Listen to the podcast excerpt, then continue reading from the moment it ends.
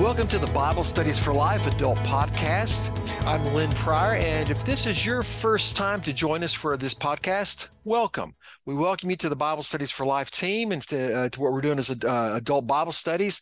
What we do each week with this podcast is we're going to do an overview of one of the Bible study sessions coming up, just to kind of give this broad kind of view of it. But we're going to have this conversation that we hope will help you as you engage in your Bible study group as well. So joining me as part of my, my co-host for this uh, podcast is Chris Johnson. We are starting a new study this week. Uh, it is called My Encounter with Jesus, and we will be looking at uh, stories in the Gospel of John uh, about people who encounter Jesus. So we're going to going to it's going to be a it ha, it has a personal feel where where we're going to look at individuals who lives were changed because they came into contact with Jesus. And our hope is that uh, these stories just carry a lot of weight. They they carry a conversation, but they're, they're easy to connect with and identify with. And my hope is that in our groups, it will cause people to tell their stories of connecting with Jesus. That's what we're going for in this. Well, joining Chris and I for this conversation is the writer of the study, which is Doctor Chad Keck.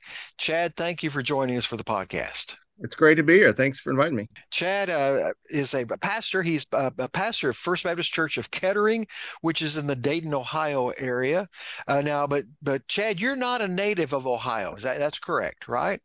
That's correct. I am a Nashvilleian from Tennessee and uh, grew up there and love Nashville. It's totally different than it was when I grew up. When I go back and visit my parents, I can barely recognize it.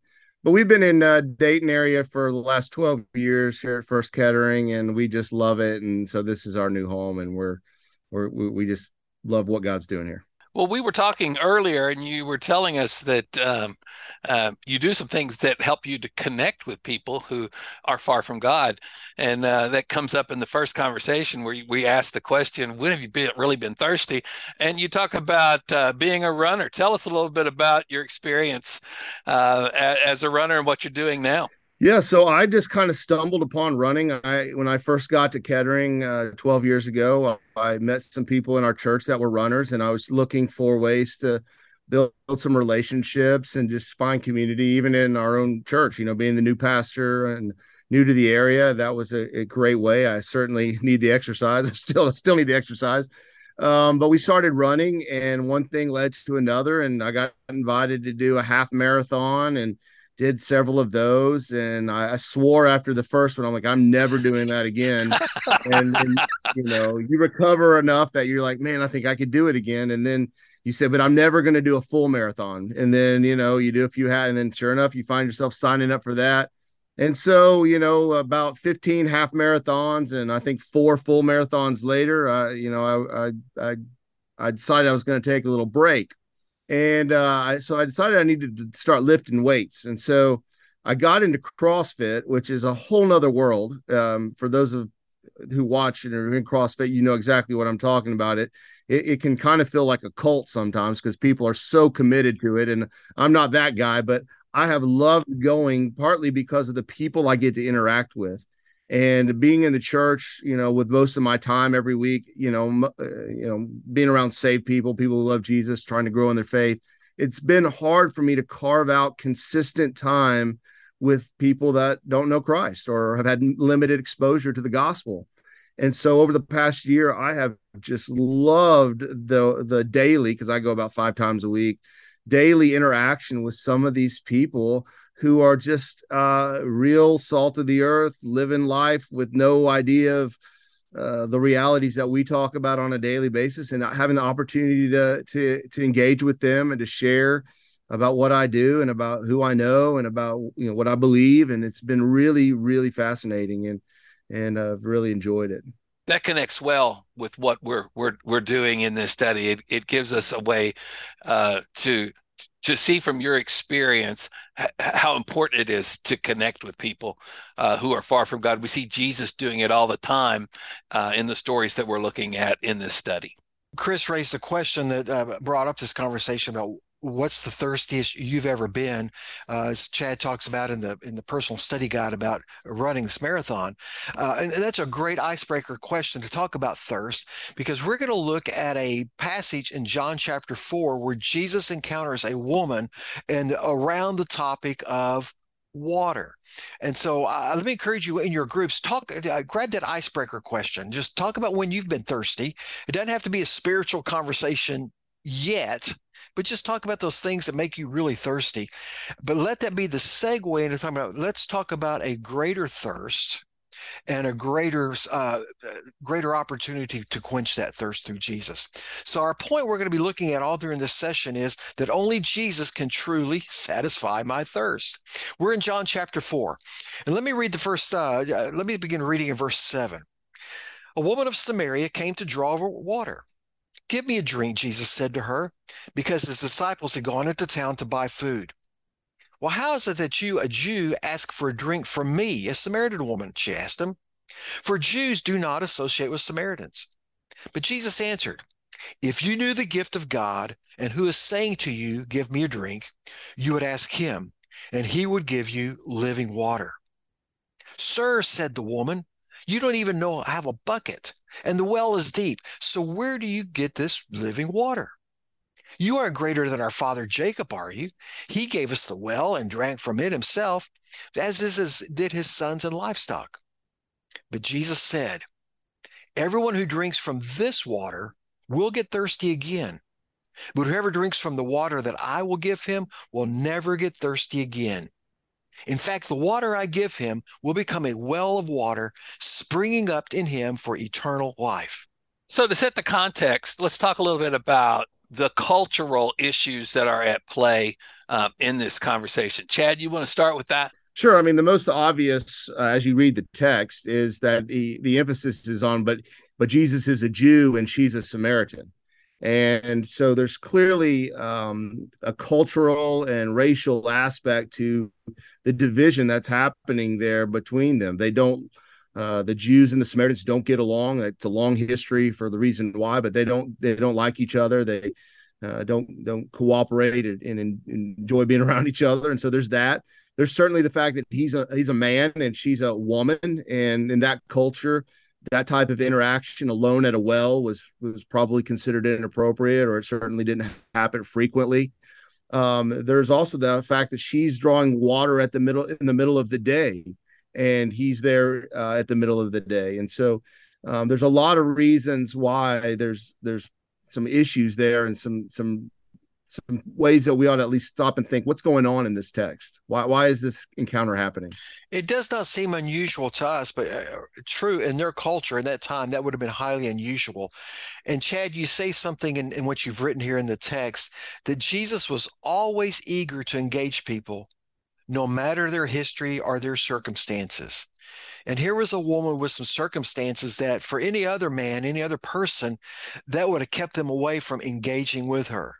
But it wasn't that Jesus was just willing to do it. I liked how you phrased that Jesus was eager to do so. Yeah, you know, that's one of the th- things about Jesus as you read the Gospels, and especially the Gospel of John, that you just see him encounter people. And uh, certainly because he's the, the Son of God, and he he knows things and, and hears things, and He, he, you know, he's planning these things, right? These are not accidents that are happening. He's intentional along his journey to engage with people.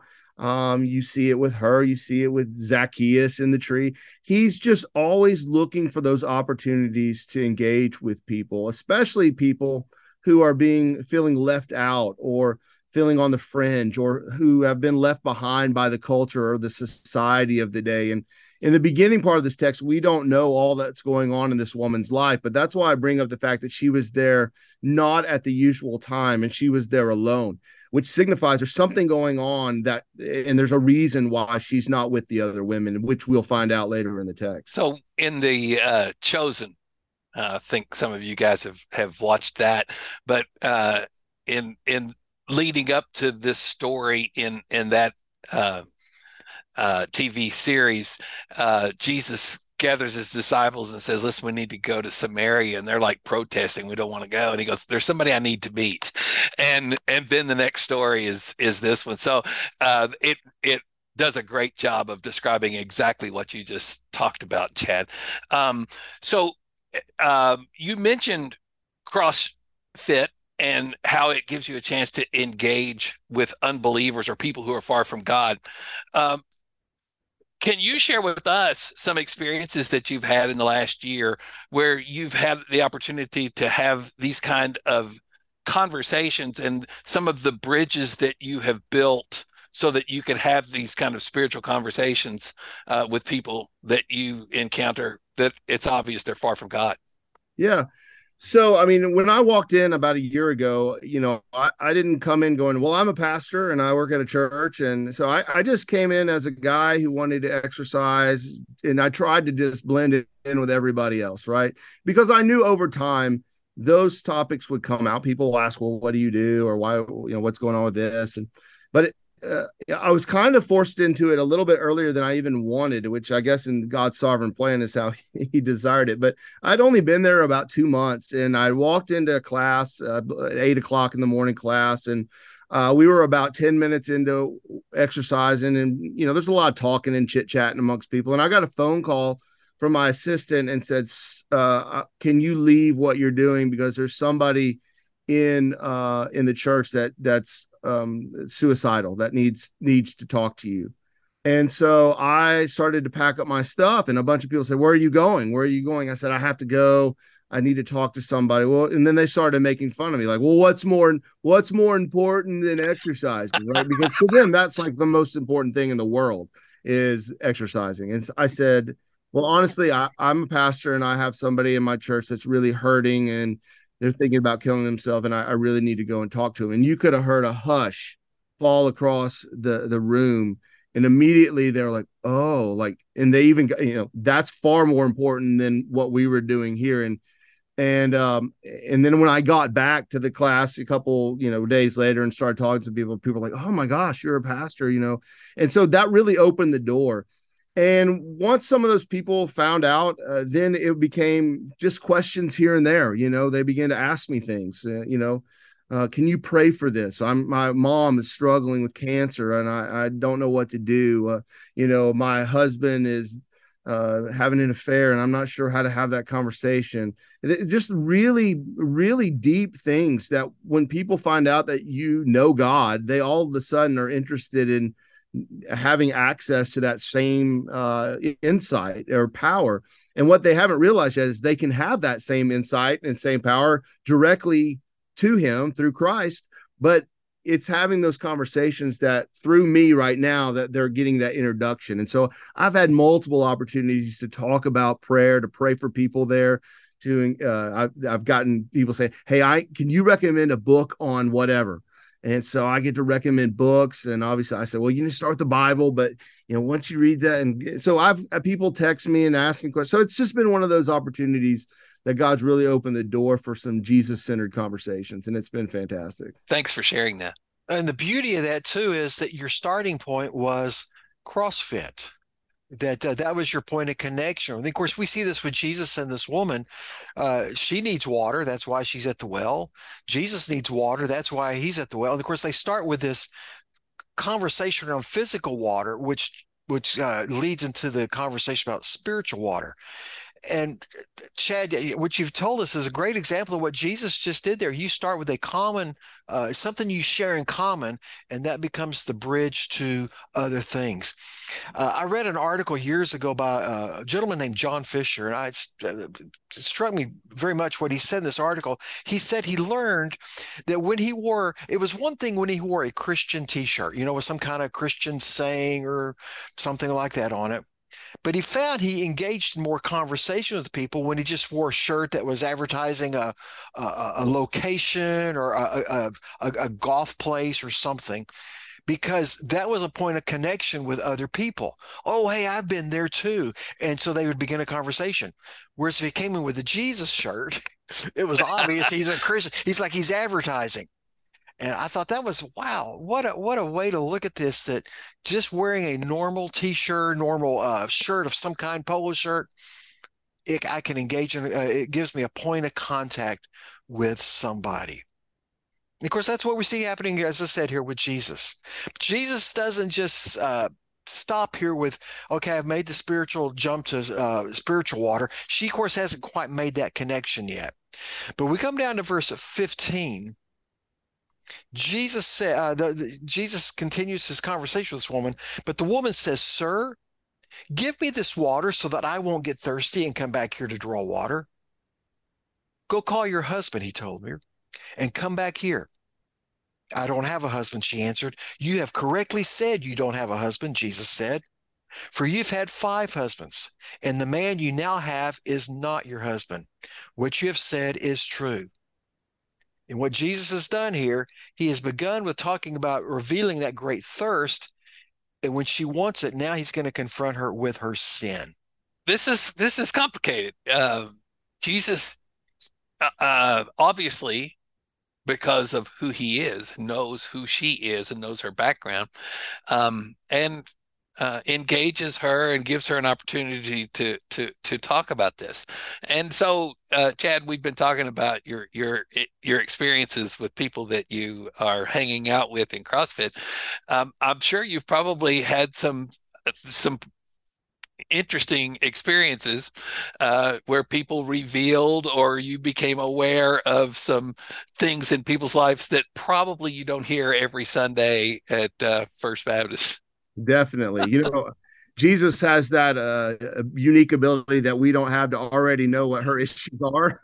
um, so when I walk into the gym, I don't know what anybody's issues are, but I'm telling you, it doesn't take long to find out, because people are not afraid to talk about things in their lives that I, I, and sometimes I'm shocked by it, honestly, because I just think back even twenty or thirty years ago, the things that people brag about now are things that people would have been ashamed to even mention a long time ago. But people today just don't have very much um, guard against that. They're not worried about anybody thinks, because so much of the sin in our lives has just been embraced by the world as normal. And so, um, you know, and in some ways that's refreshing, because you, they're not hiding behind anything. They're just being honest about who they are, which I really appreciate. But they tell me stories, and they talk about, uh, you know, relationships with people. I'm thinking sometimes I don't want to know all that about you. Um, that's too much to know, but, um, but they just share it. But it gives me a great reference point of how to have those conversations, because I know anytime somebody begins to talk about sin, or, to, or especially to brag about it, even though they don't feel like they're bragging about it, or they, they may not even know it is sin. Honestly, they, um, may not have any background in, in the, in the scripture. It, it, it makes me more sensitive to those conversations where I can now hear hurt and pain, because now I'm listening with a different set of ears for, okay, well, I know that that's sinful. And I know anytime sin is involved in my life or in the life of somebody, eventually it causes pain, right? Because that's what sin does. It may feel fun at first. There may be a sense of excitement in the beginning, but over time, when we let sin take hold in our heart and in our life, You, there's going to be a price to pay for that. And so I just began listening with different ears, uh, trying to figure out, where's the pain point here? Um, where's the, where's the suffering here? And, and it allows me to speak more directly into their life. And I think that's what Jesus did. He was able to identify what her issues were, what her struggles were. And then he just went right to the heart of what they were, uh, with the answer. And I think that that's really a great way to approach people with the gospel and with the, with the hope that's in Christ, is being able to figure out where is their pain point and how can Jesus meet them there.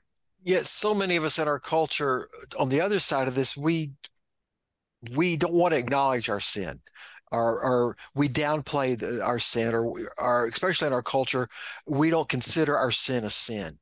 And so that's a challenge for us, is to getting people to acknowledge, uh, and that's a key part of coming to faith in Christ, is to admit that I'm a sinner, that I, that I, uh, that I've got sin. What are some of those obstacles that keep us from acknowledging our sin? Well, I think this woman's a good example. Uh, um, in our culture, it's, it's people are quick to to label us as judgmental if we're addressing those kind of issues. But Chad, what you described is what this, this woman, she, she, this was a pain point. Jesus went right to the source and, um, and pointed out to her that you, what you've said is true. The guy you're with now is not your husband, and you've had five husbands. So, um, Uh, she wanted to avoid it. She she did. She wanted to distance herself. She didn't want to engage. And I, you you have some of that uh, as well when you're having these kind of conversations with people who are far from God, right? Oh, definitely. And you know, the the more time you spend with people, the more open they are. The deeper the relationship or the friendship, the more honest they are about who they are, because there's a level of trust that's built up, right? And so, I'm not out there making fun of their sin. I'm not out there, you know, shaming them, or when they're talking about some sinful experience that they're doing or where they're going that night or what happened this weekend. I, I don't condemn them or say, well, gosh, I, you know, I just listen, and then I'm listening for those pain points, right? So that I can address the pain point, um, But, and then work my way backwards, right? Sometimes we want to try to address the cause. Like, well, if you just would stop X, Y, Z, um, and you didn't do those things, then you wouldn't be suffering like you are. But when we start to listen for the the other side and say, well, hey, well, tell me about why that you feel that way. Why do why do you feel that regret? Why are you experiencing that brokenness in that relationship? And you can trace it backwards. Then, for me at least, it's more helpful to be able to talk about about Christ and about how he can solve some of those things. But letting them share, I think, is important. And I think Jesus was a great listener, and he listened to people, and he let them share what was on their heart and, and what was going on in their life. And then he, he took up their issue and, and was able to point them towards the hope. And I like how Jesus does have this conversation with the woman um, going on. And, and even she raises questions about the place of worship. And, but with this conversation, that's becoming clear to her, you know, this is not just any Jewish man. You come to verse twenty-five, and she's kind of dropping hints, and she thinks this may could be the Messiah. The woman said to him in verse twenty-five, I know that the Messiah is coming, who is called Christ, and when he comes, he will explain everything to us. And Jesus told her, I, the one speaking to you, am he. Chad, there's something you wrote here in the personal study guide. I just, I love the way you said this. This Samaritan woman may not have known much about what it took to make a marriage work, but she did know the Messiah would be coming. I like that. And so she's, she's got that same ex- expectation. There could be a Messiah, and Jesus and what he's been saying, uh, if I put it this way, it's like he's dropping hints that she's picking up on. This could be the Messiah. Yeah, Jesus was so good at that. I mean, he was just so, so good at, at knowing where people were and listening. Like, he listened to her, and and she was listening to him, and there was an actual conversation going on. And, and uh, you know, she was picking up what he was putting down, and he was picking up what she was putting down. And it then led to that ultimate conversation that was easy to make the jump from the physical to the spiritual.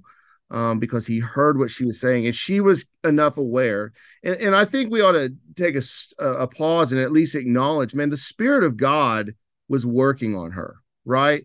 Because we know that in those kind of encounters that God is at work, that he is revealing, he is opening hearts and minds. And as Jesus approached her, it's clear that she had already been softened, at least to the place where she knew that there was a Messiah coming. And it kind of reminds me of Jesus' conversation with Peter at Caesarea Philippi uh, when he asked the question, who do you guys say that I am? And then Peter finally gets the answer right. And he says, that is not revealed to you by flesh and blood, right? There is something that's been revealed to you by the Father. So there's clear that God had already been working, which is why Jesus wanted to have that encounter in the first place, because he knew that this woman was going to be ready for this conversation. And therefore he journeyed purposely there to have that conversation. And we see that as she then enters into that type of, of spiritual dialogue with him. Yeah, it is obvious when Jesus first mentions living water, that grabs her attention. that she, yes, I, I want, she's thirsty. She realizes she's thirsty. And everything that Jesus is saying throughout this conversation is a little bit of quenching that. It says, okay, I like this. I like this. To that, now she gets to this point of where it's, uh, Jesus basically asking the question in a roundabout way. And he says, I'm the one. Uh, wow, what, what, a, what a great way to end that conversation for her. So in our groups this week, we'll have the opportunities to have some questions where we can talk and ask people, how did you come to discover? How did you come to realize uh, who Jesus is? How was he revealed to you? Uh, when did you come to realize that you could trust him uh, as your as your Lord and Savior? So our hope is, uh, as we look at this story of this lady's encounter with Jesus, that it will help people in our groups to talk about their stories of encounters with Jesus as well. Chris, that's a good point. And I, and I want us to think about that time when we had our, our uh, we met Jesus, when he truly met our need. But I want us to remember, as even as believers, that we still need to keep coming back to him, that Jesus is the only one who can truly satisfy my needs. Because even as Christians, sometimes we start going down other roads. I'm not necessarily, necessarily saying we're backsliding, but we look to other things to satisfy us along with Jesus. But Jesus is all we need. And I think for many of us as believers, we need to come back and embrace that truth again, that only Jesus can truly satisfy my thirst. Chad, thank you for joining us for this uh, discussion of this podcast. Hey, it's my joy to be here, and uh, thank you for inviting me. Well, Chad, you did a great job writing, and it's always helpful to our listeners to hear directly from uh, the writer, to hear your voice, to hear your stories. So we appreciate you uh, being open today and, and telling some of those stories. And we'll have you back with us in a few weeks to talk about another one of these encounters uh, that someone had with Jesus. Sounds great. So for you all who are listening to this podcast, thank you. Thank you. I'm glad you joined us. And we do hope you have a great Bible study, and we hope you'll join us next week.